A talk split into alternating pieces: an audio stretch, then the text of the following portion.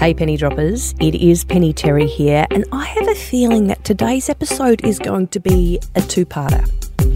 But I'm not sure yet, because it kind of depends what happens next.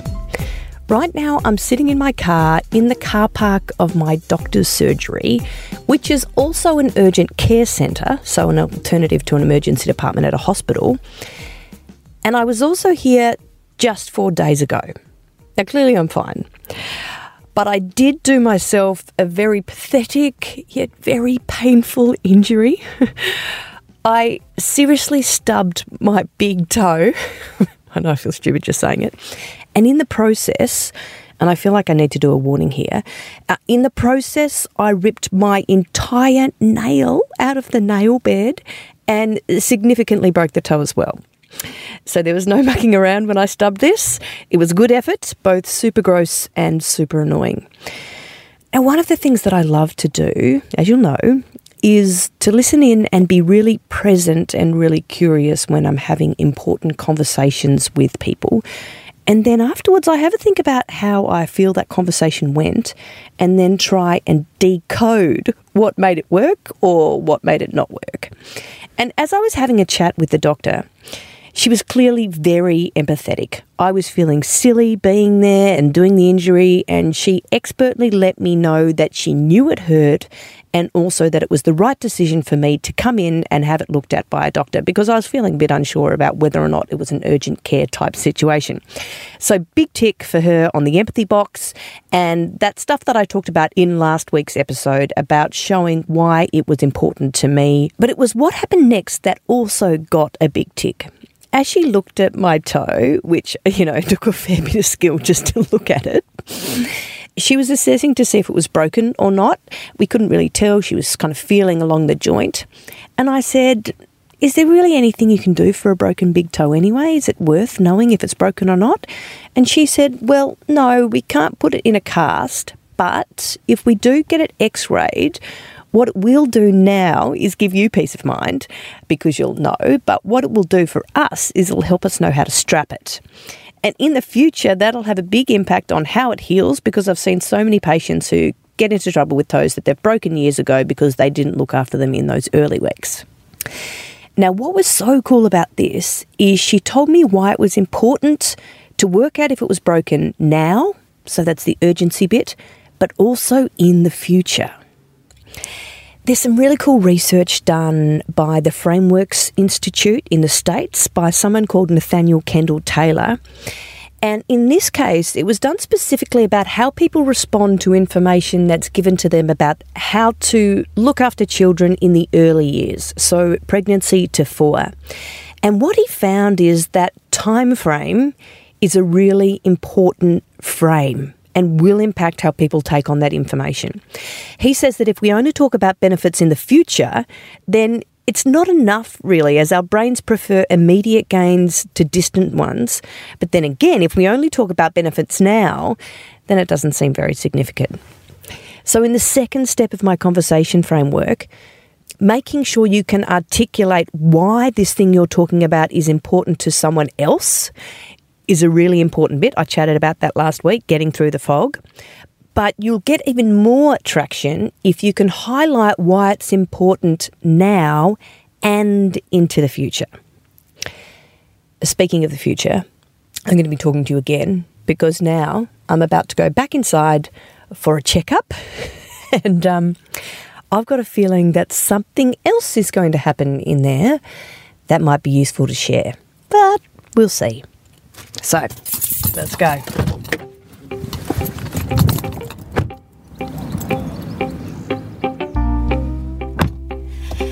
Okay, so I'm sorted. I had the wound redressed, and the most important bit, though, for you is that thing that I thought would happen did happen, which I'm really excited about. Otherwise, I really would let you down. So, when we're forming this connection and we're trying to get strong connections in our conversations, it's really important to establish why this is important. So showing that urgency and empathy.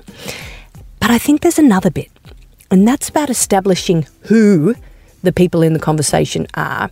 And I guess this is about trust. I think there's two bits that come into that.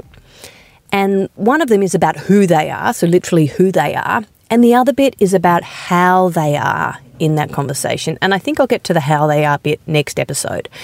But if we just look at the who they are, this stuff's really important in a doctor's surgery. So a good example, you can imagine just then I got out of the car after talking with you. I wandered up and I went straight to the front desk where I said who I was. So my name, and then the person at the desk asked me my full name, my date of birth and address just to establish exactly who I was. Sat in the waiting room for a little bit, then a nurse came down, called my name, I wandered down. Now, you've been through this before. As I was walking down, she explained to me her job, so that she was a nurse, so I'm knowing that she is a medical professional, and what her job was today as she led me into one of those kind of blue vinyl beds that move up and down, curtain was closed. So what's happening here is she's really establishing credibility. So the first bit about who they are is credibility. We're having a bit of a chat about this ridiculous injury. She takes the dressing off and says, I better just wait for the doctor to come in before I decide what to do next. So the doctor pops her head in behind the curtain, and it's my doctor. So I know her, we have a bit of a good chat. It's like, how did you do this? Was it at work? How's work going? What's going on here is she's establishing trust through familiarity. So we already know each other, so the job's not that big to create a bit of trust. So doctor suggests a few things, she wanders out, and it's back to the conversation between me and the nurse. And we were talking more about what I'd done and how ridiculous it was. And then she explained to me that she actually broke her toe a couple of years ago, didn't do anything about it. And then a little while later, she stubbed it again and managed to muck it up and re-break it. So she knew exactly how painful it was. Now, what was going on here is there was a bit of extra trust created because she was showing the similarity. So there's credibility, familiarity, and similarity. All really important ways to establish who we are and why we can be trusted. Now, there's a big body of research that's done every year by a PR firm in the United States called Edelman's, and they look at who we're trusting and who we're not, and how that changes throughout the years. Now, every year it changes a little bit as to whether or not we're trusting the media, governments, not-for-profits, businesses, but it also looks at the people that we trust. And some of the things that are pretty stable are we trust experts. Now, it's dropped a little bit recently, but it's still up there as one of the most trusted people. So if you can show you're an expert and establish your credibility, that's one thing that will give you trust. It also shows that we trust friends and family, or relationships within our control, they call it. So that is sort of like anyone we know, people who are familiar to us, so familiarity. And then the third thing that's pretty constant that comes up in these trust surveys is we tend to trust people like us. So this is what I put under similarity. So, for example, new parents, travellers trust other travellers, consumers trust other consumers, which is why reviews work really well. So credibility, familiarity and similarity. If you can touch on one of those reasons early in your conversation, then you're giving people a reason to trust you just by showing who you are.